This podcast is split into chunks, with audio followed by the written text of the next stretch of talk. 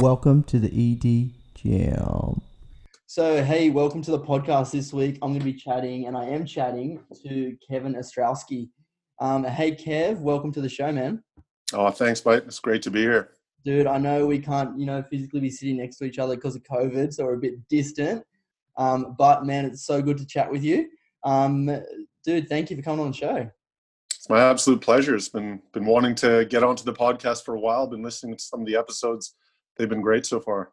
Sick, mate. Now, number one, who is KO? Who is Kevin Ostrowski, mate? Um, who are you, and where do you work, or what do you do, and what do you like? What do you like to do in your spare time, man? Ah, all right. Well, first of all, who am I? I guess I'm a Canadian who's living in Australia. Yeah, I'm both a uh, pre-hospital and retrieval medicine uh, physician, as well as I'm a staff specialist at Sutherland Hospital, and I'm a VMO at Royal Prince Alfred Hospital. I've done all of my med school and all of my training here in Australia. Dude, and what do you like to do in your spare time, man? What what what keeps you going? All sorts of things. These days, I'm I've got a two and a half year old at home, so that's uh, the vast majority of my spare time is spent hanging out with her and um, getting her life sorted out. But you know, Yeah. other than that, uh, staying fit, staying active. So bike regularly, uh, do a bit of CrossFit, do a bit of running, Nice. um, whatever I can do outside. You know, so just try to stay active. You're a keen golfer, mate. You got a good swing. Oh, I did back in the day. These days, it's more of kind of once every six months to a year type of excursion, but managed to sneak out for a few holes yesterday, which was good. Nice, mate. Nice. Now, um, I'm interested in retrieval. I've always loved retrieval and doing trauma as well. Can you tell me, mate, a little bit about the retrieval system and how does it work? Absolutely. So, um, what we'll do is I think we'll probably chat a little bit about the New South Wales system, if that's um, yeah, for sure. That'd be great. uh, that suits. So within New South Wales, there's quite a variety of uh, you know different organizations and groups that work together to provide an absolutely fantastic retrieval, pre-hospital and retrieval system for the whole state. Um, so with within Sydney, there's a couple different um, different bases. There's the Westmead base that has a uh, has the uh, CareFlight uh, helicopter, the rapid response helicopter. Yeah. There's also the Bankstown base, which has um, multiple assets throughout the state. There's also um, a base in Wollongong, a base in Orange, a base in Canberra, Newcastle, Tamworth, Lismore. Um, there's also RFDS does um, does some work out west, out in Broken Hill and Dubbo. So you know, there's quite a variety of bases with different crews all working together to um, all coordinated through the Aeromedical Control Center. Um, but yeah, it's quite a quite a, a pretty impressive system if you think about it. How many different groups are working together to provide this? Mate, it sounds intense just to know that it's all through New South Wales and just the amount of different patients um, that retrieval will be looking after will be huge. Mm. For people that are listening, doctors, nurses, what is the job like um, in retrieval? What, what does your job entail, Kev? It's well, to me, I see it as something that's actually surprisingly it is fairly different from working in an emergency department. That's one of the reasons why I do love the job. Is it is a bit of you know a bit of variety. Um, the job itself, you see a, an amazing case mix of um, both pre-hospital trauma cases and actually the almost the majority of our jobs are inter-hospital um, cases that they're um, that their critical care is being upgraded or they're being transferred from one hospital to another for an intervention or procedure that can't be done at the um, that can only be done at the receiving hospital. So Okay. it is a it's the type of job that you see a great variety of cases. You work with a an exceptional team that are all functioning on a very high level. You have the access to some some of the best equipment and the most exceptional training program I've been through, and um, every day is different. You get a variety of challenging and memorable memorable cases, and there's you know every day you go to the job with a, a sense of excitement that you really don't know what you're gonna what you're gonna get when you show up there. What does pre-hospital mean? So for, for those in emergency, I think we know a little bit about it. Yeah, who's who's in the team? there are there's different kind of structures of teams throughout you know throughout all throughout australia and throughout the world but the teams that i'm primarily working on involve a uh, pre-hospital so the, the team depends if you're going by road or by helicopter Yep. or by fixed wing.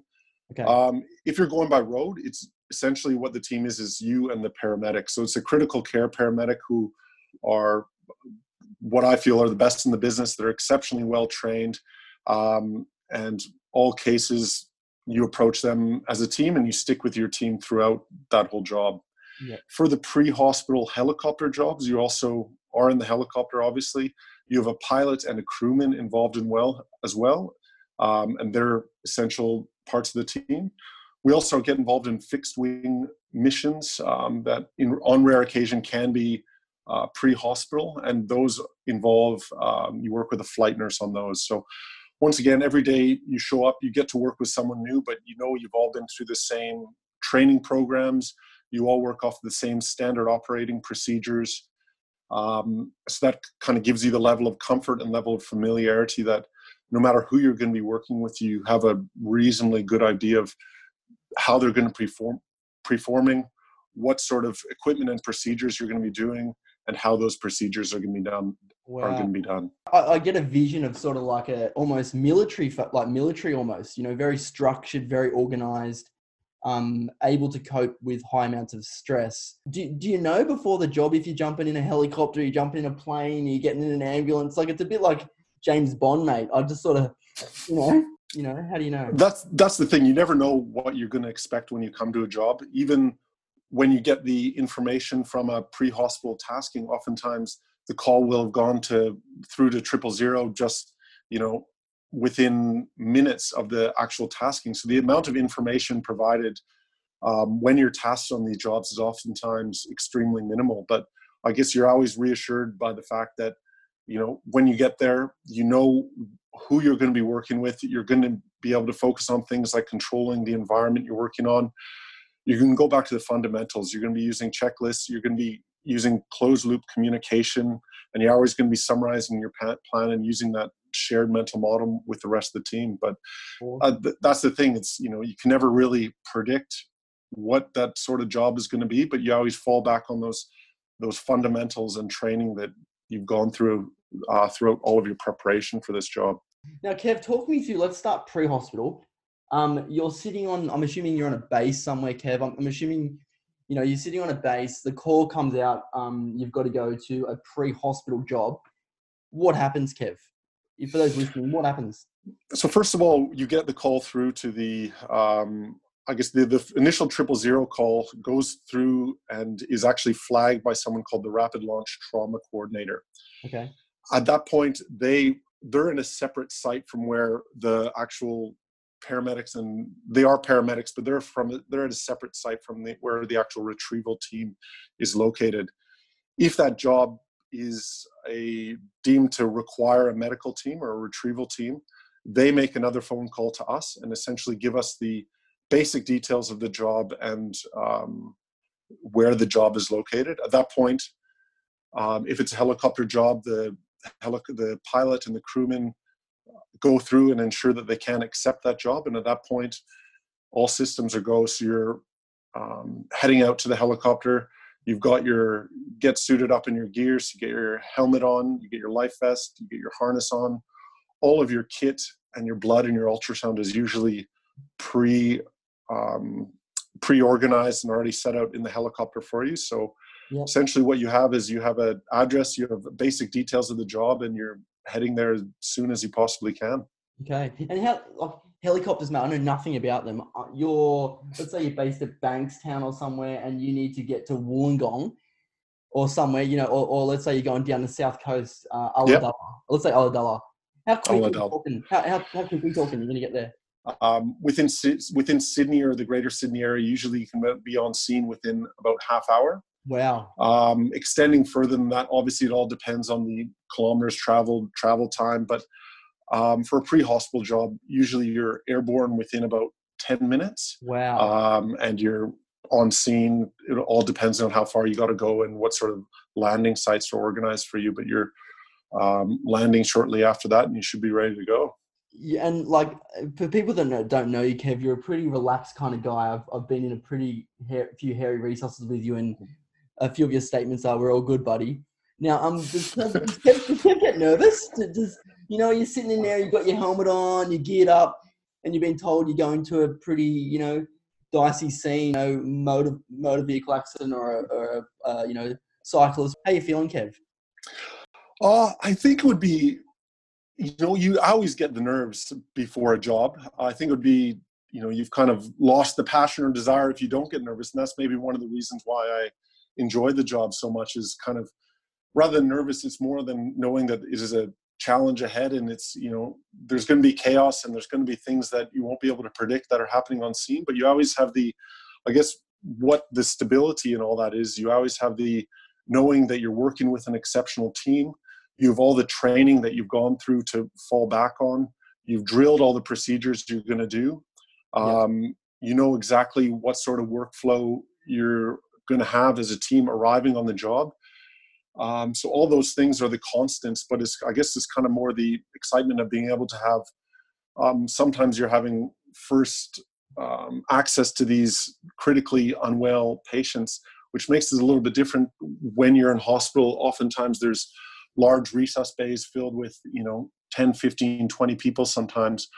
Whereas at this these sort of pre-hospital scenes, it's can be just you, um, your critical care paramedic, and a couple other paramedics on scene. So that kind of makes it excitement is that you're, um, I guess, adds to the excitement that you kind of have these critical interventions, which you can do pre-hospital, that will have a definitive beneficial effect for those patients. Well, and we're talking about like landing on ovals, like rock faces, um, immersion, like with water.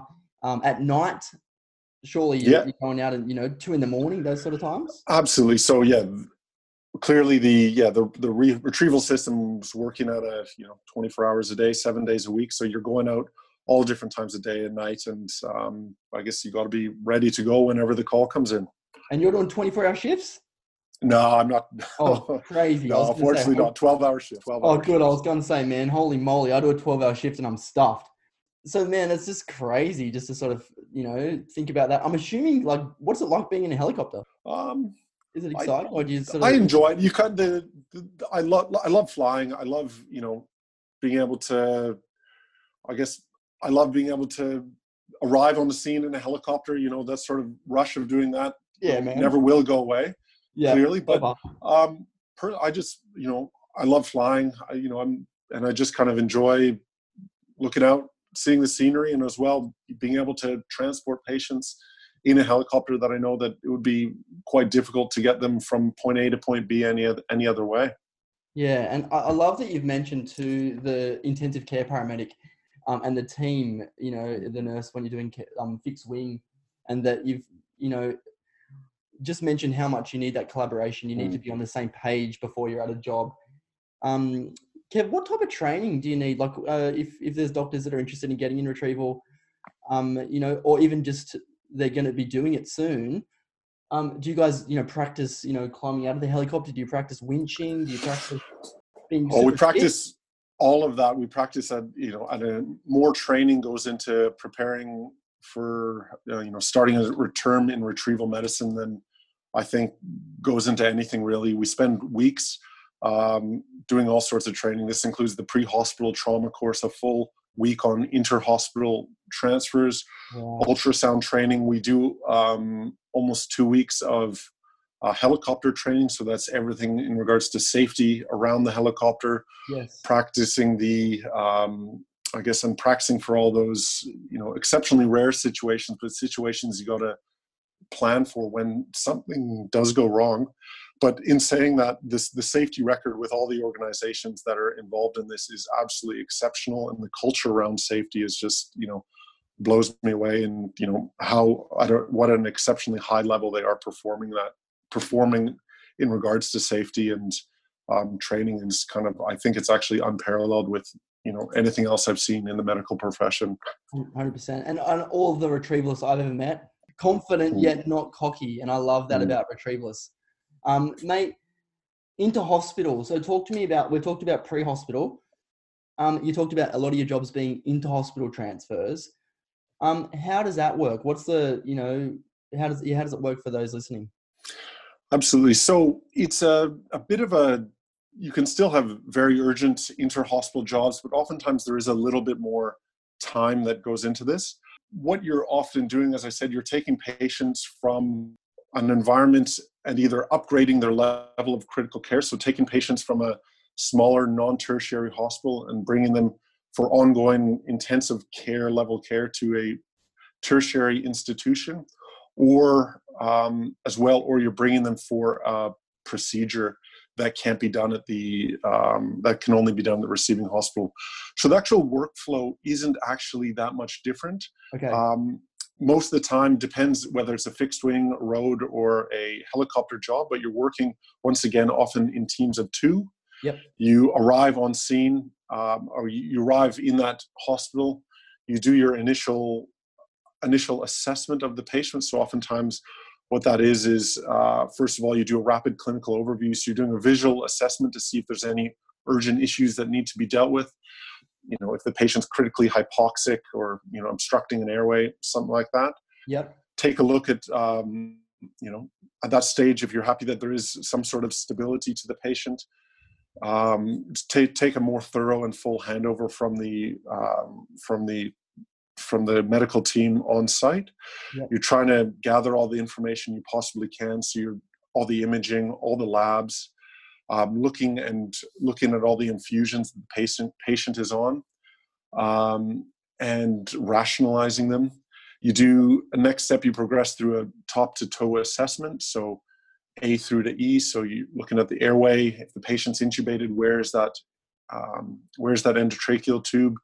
and subsequently moving through all those different parameters that we're you know so familiar with Yep. um, and kind of at that point you come together with the you know your team member you're working with um, oftentimes that paramedic share your findings so you're you're updating everyone in the room what the actual next step is going to be is going to be updating everyone in reg- regards to the clinical and logistic plan throughout this whole time as well. You're focusing on mission momentum and making sure um, activities happening simultaneously um, and just trying to keep the job moving forward Okay. How, how long are you generally spending in hospital? So you turn up and let's say you've got a head injury from, I don't know, Bathurst, you've got to bring to Sydney.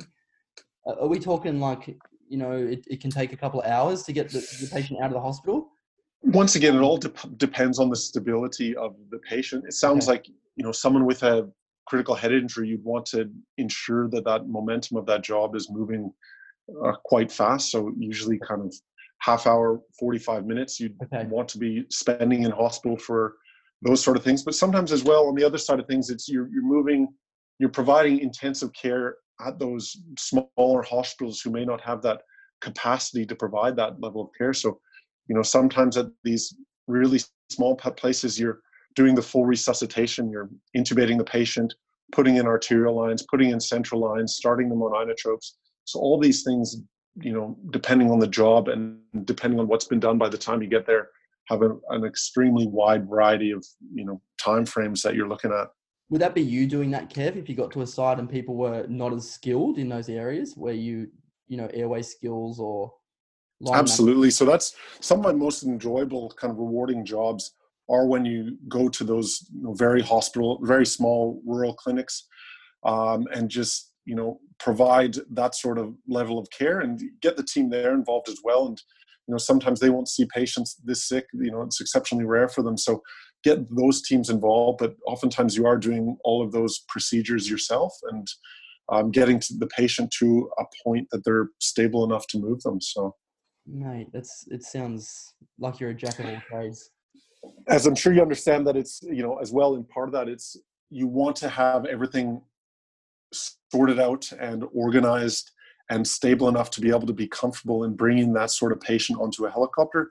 Okay. As I'm sure you can appreciate, the helicopter isn't the type of environment when you're you know on on headsets. Lighting isn't the best. Difficult communications that you want to be, and difficult access to the patient where you want to be doing a huge amount of invasive procedures. So a lot of the time you want to make sure all that stuff's done beforehand.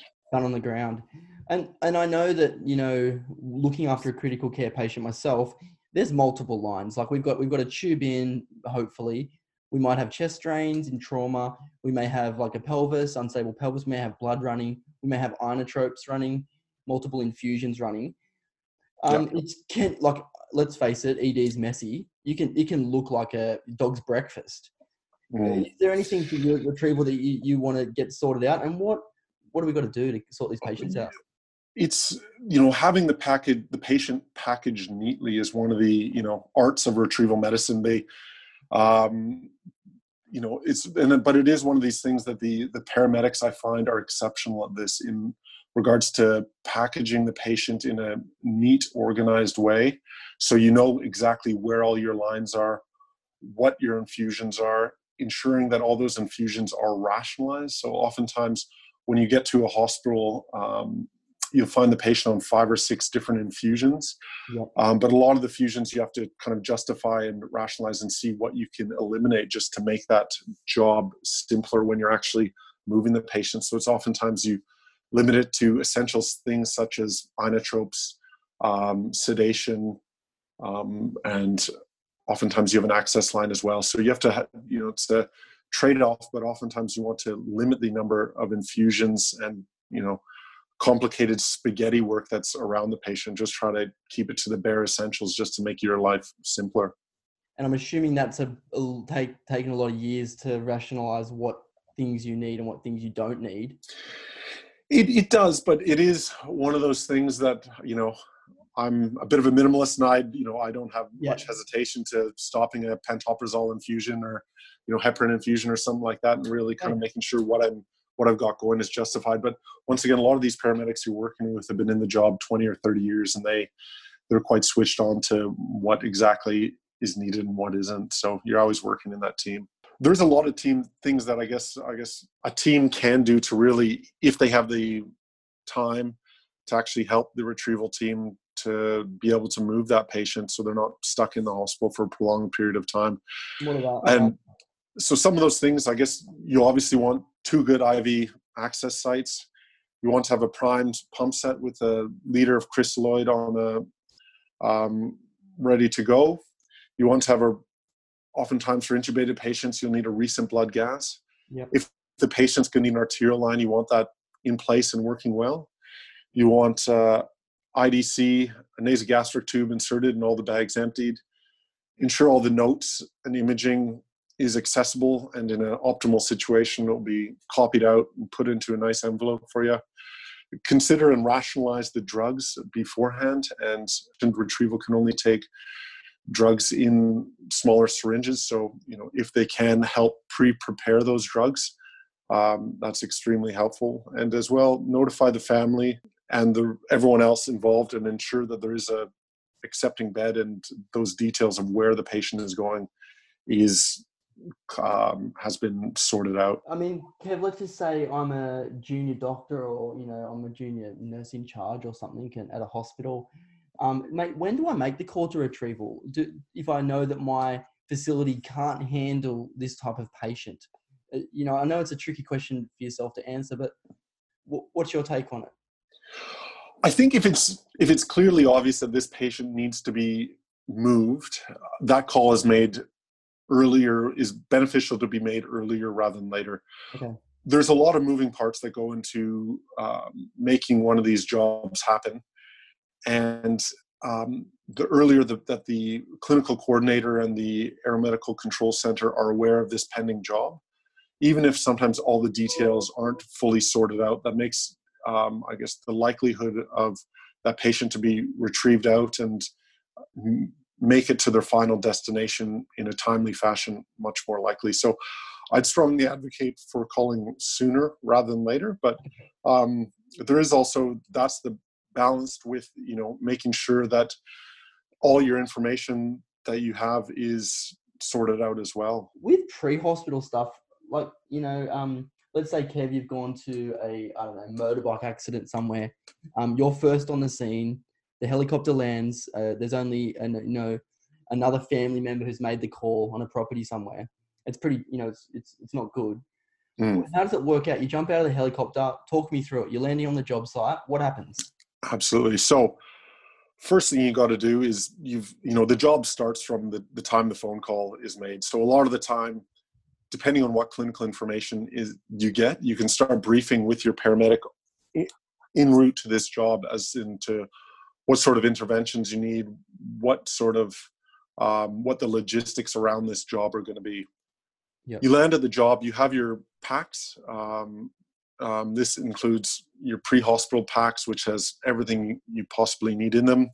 You have your monitor, you have your uh, ventilator if needed, you have your ultrasound and your blood, and you arrive together. You and your paramedic arrive together, ensuring that the scene is safe, and then yep. you approach the patient. So at this time, you're as is similar with an inter-hospital job, you're doing so, simultaneous activity, you and the paramedic, in predefined roles. Okay. Um, for the doctor or the physician, the main role is essentially immediately on arrival is to um, do the primary survey, get get a history, ensure that things like pain relief and sedation have been determined, and you come back together with your paramedic um, and come up with a you know share your findings as you're doing that oftentimes what the paramedic is doing is they're getting oxygen on the patient they're getting our monitor on the patient yep. they're looking at things like neck i guess getting a c collar on the patient getting a yep. pelvic binder on yep. once again making sure that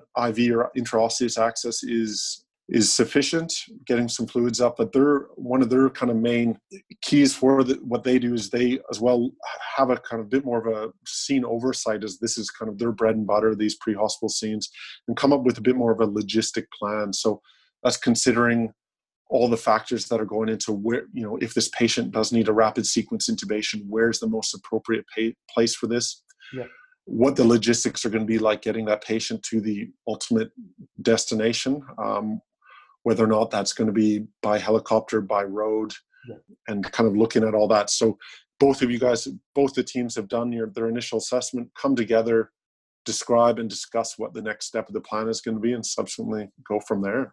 Wow, you know, I'm assuming at some scenes you're having to use a scalpel, like you're doing some pretty gnarly stuff.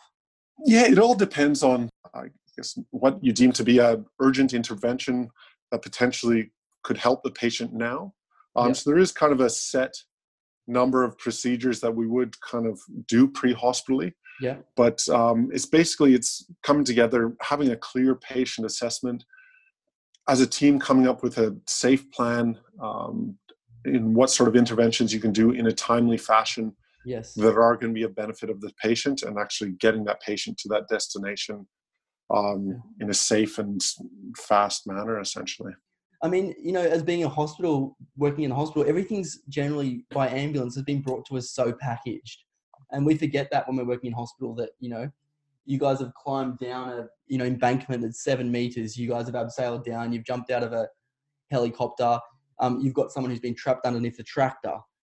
Um, these are all the types of things. I don't know. Is this true? Does this sort of stuff happen? It does absolutely. So it's you know amazing the simulations we do in the I guess the training weeks it's amazing how when you're actually doing those simulations oftentimes you're thinking this could never actually happen in real life. But then you know the, the next week on a job you see something that you know you couldn't actually believe would be even it's too outlandish for a simulation. So it is it's amazing the training and you know thought that goes into these but it is about kind of being prepared being aware of the you know the psychological aspect of this and um, being able to deal with that sort of chaos through all the training that you've done and being able to recognize how easy it is, you know, at times to max out your bandwidth, but at the same mm-hmm. time being able to fall back on all those principles that you've had drilled into you in all of your training and, you know, knowing all of your equipment, going through those checklists and doing all those simple things well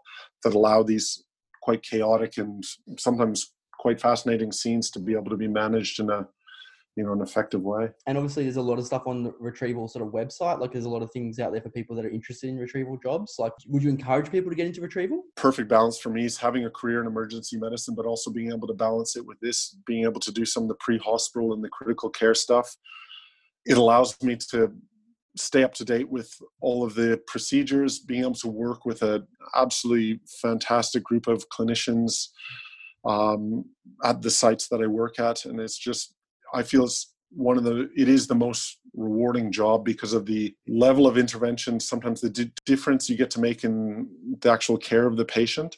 And sometimes working as an uh, emergency physician, sometimes you're a bit separated from that. Yep. Um, and this allows you to, you know, get a bit more hands-on a lot of the time and, you know, Mm. provide those critical interventions. And um, so it's an exceptionally rewarding job. And anyone who's interested, you know, I think it's, you know, definitely pursue it. Well, I mean, how do you deal with it, Kev? Like, I'm you, there's a lot of trauma. uh, You m- mentioned a lot of pre-hospital, and then a sick patient you're looking after. And uh, how does Kev? What do you do, Kev? What's your I think a lot of the time, you know, the, the support system at in the ambulance service and in the you know retrieval service is fantastic, Okay. and I think a lot of the um, the benefit of all that is having debriefs with the team and reviewing cases and just essentially talking out these sort of cases in a supportive and safe manner is you know is for me what I think is the the best way of dealing with these um, you know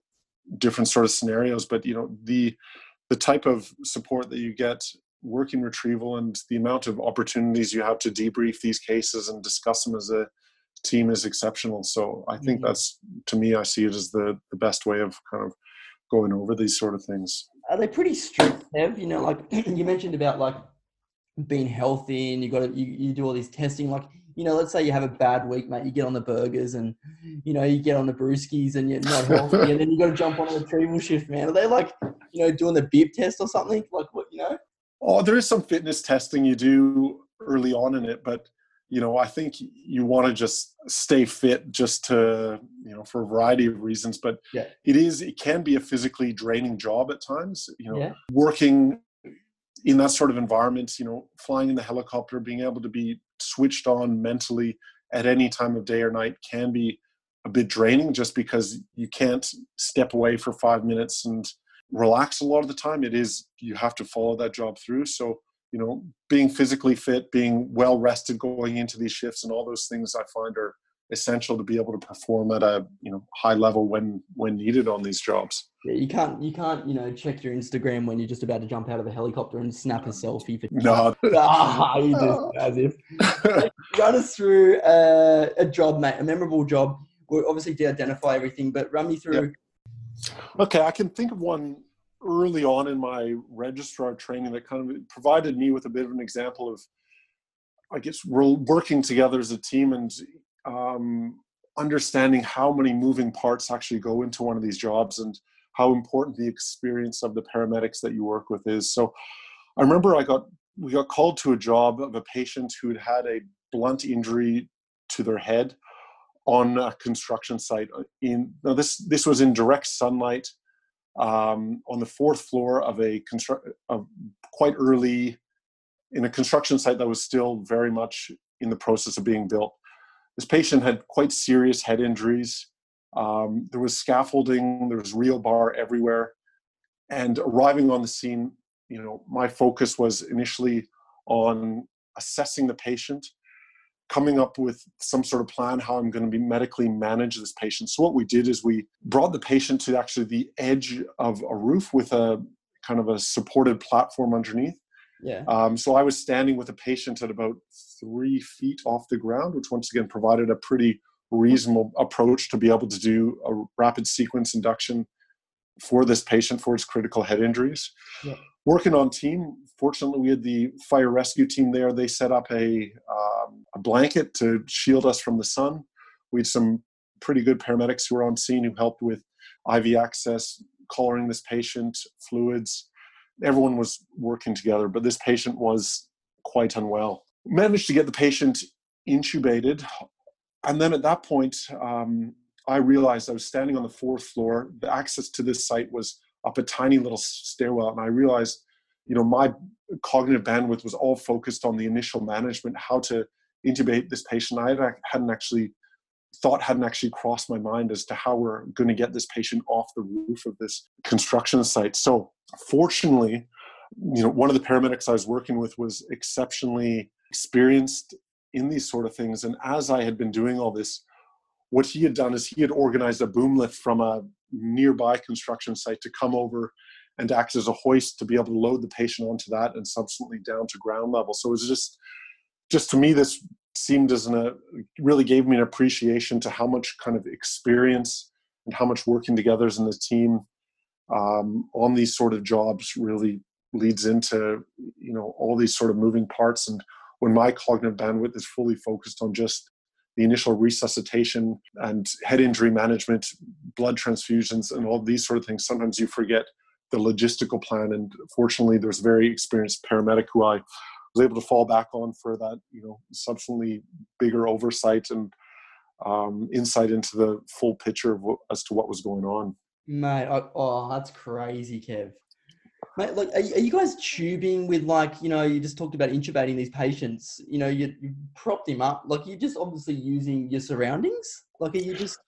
Absolutely. So you got to oftentimes get creative and work with what you have um, available, and try to really take control of the environment you're in. So making sure your kit dump, where you're essentially you're opening your packs and putting all that equipment down is done at the best possible place. Yeah. Um, controlling things like sunlight, controlling things like you know weather conditions. You know, if it's at night, ensuring you have adequate light to be able to manage this, ensuring that there's not large crowds around, and thinking of as you're doing these sort of procedures, what's your extrication plan?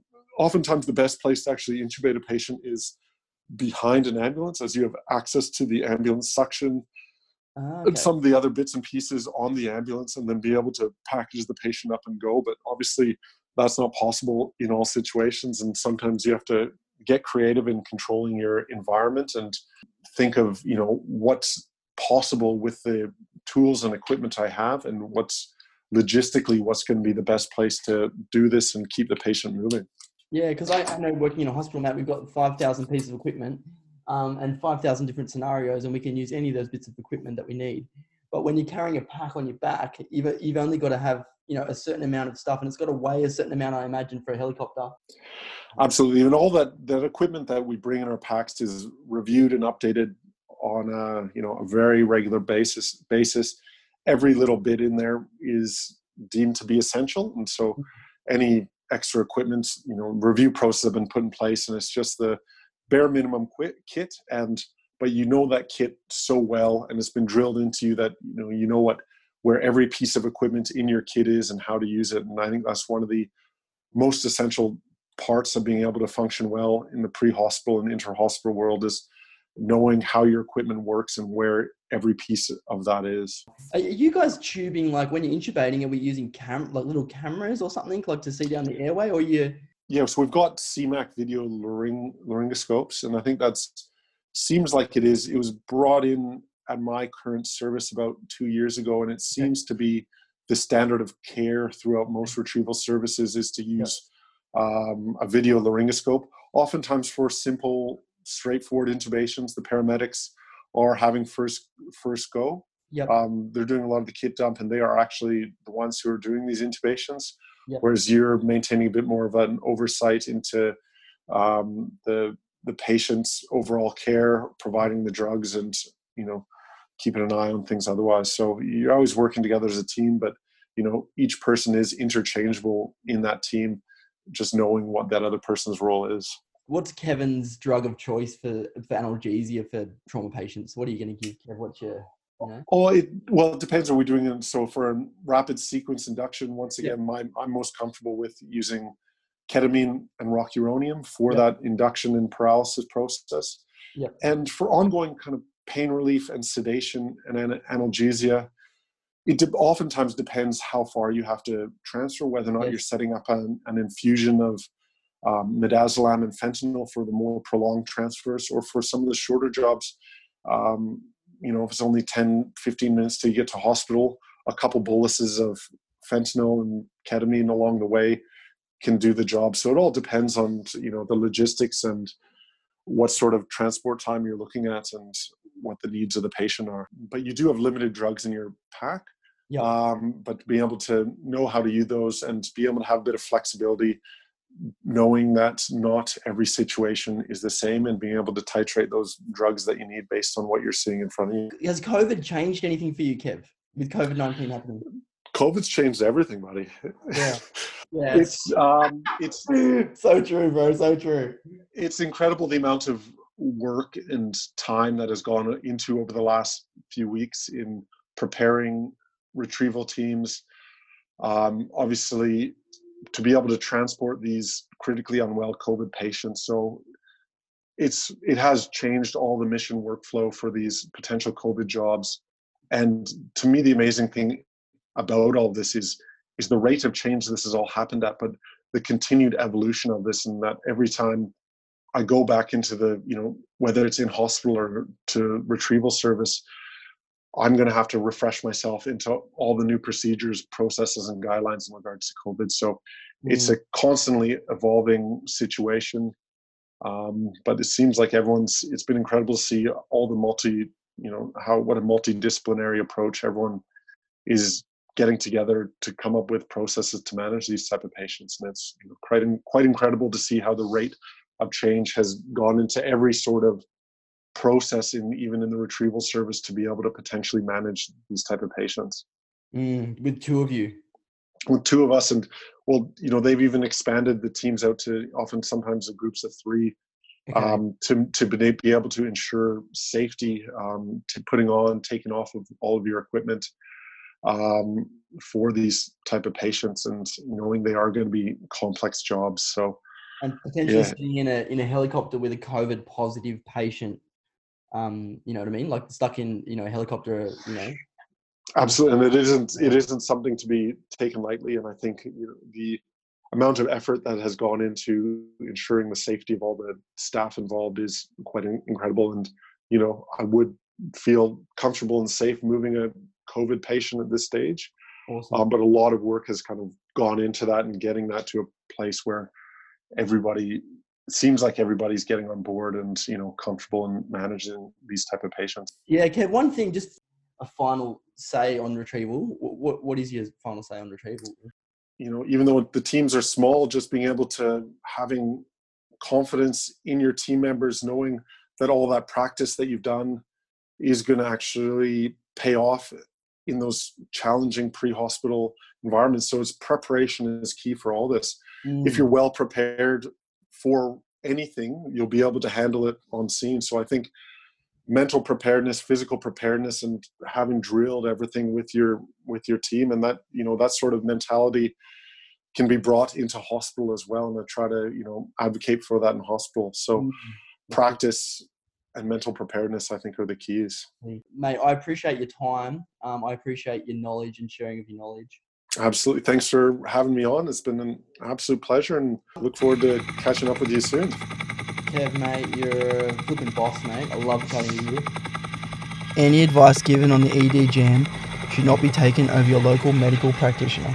All right, buddy. Um, no, I wasn't yeah, too good. good. Was all right? Yeah. I'm just not used to the podcasting game. Oh, you, you're sweet, man. you're into it. Uh, send it through to me. I want to. I want to have to veto some. Sh-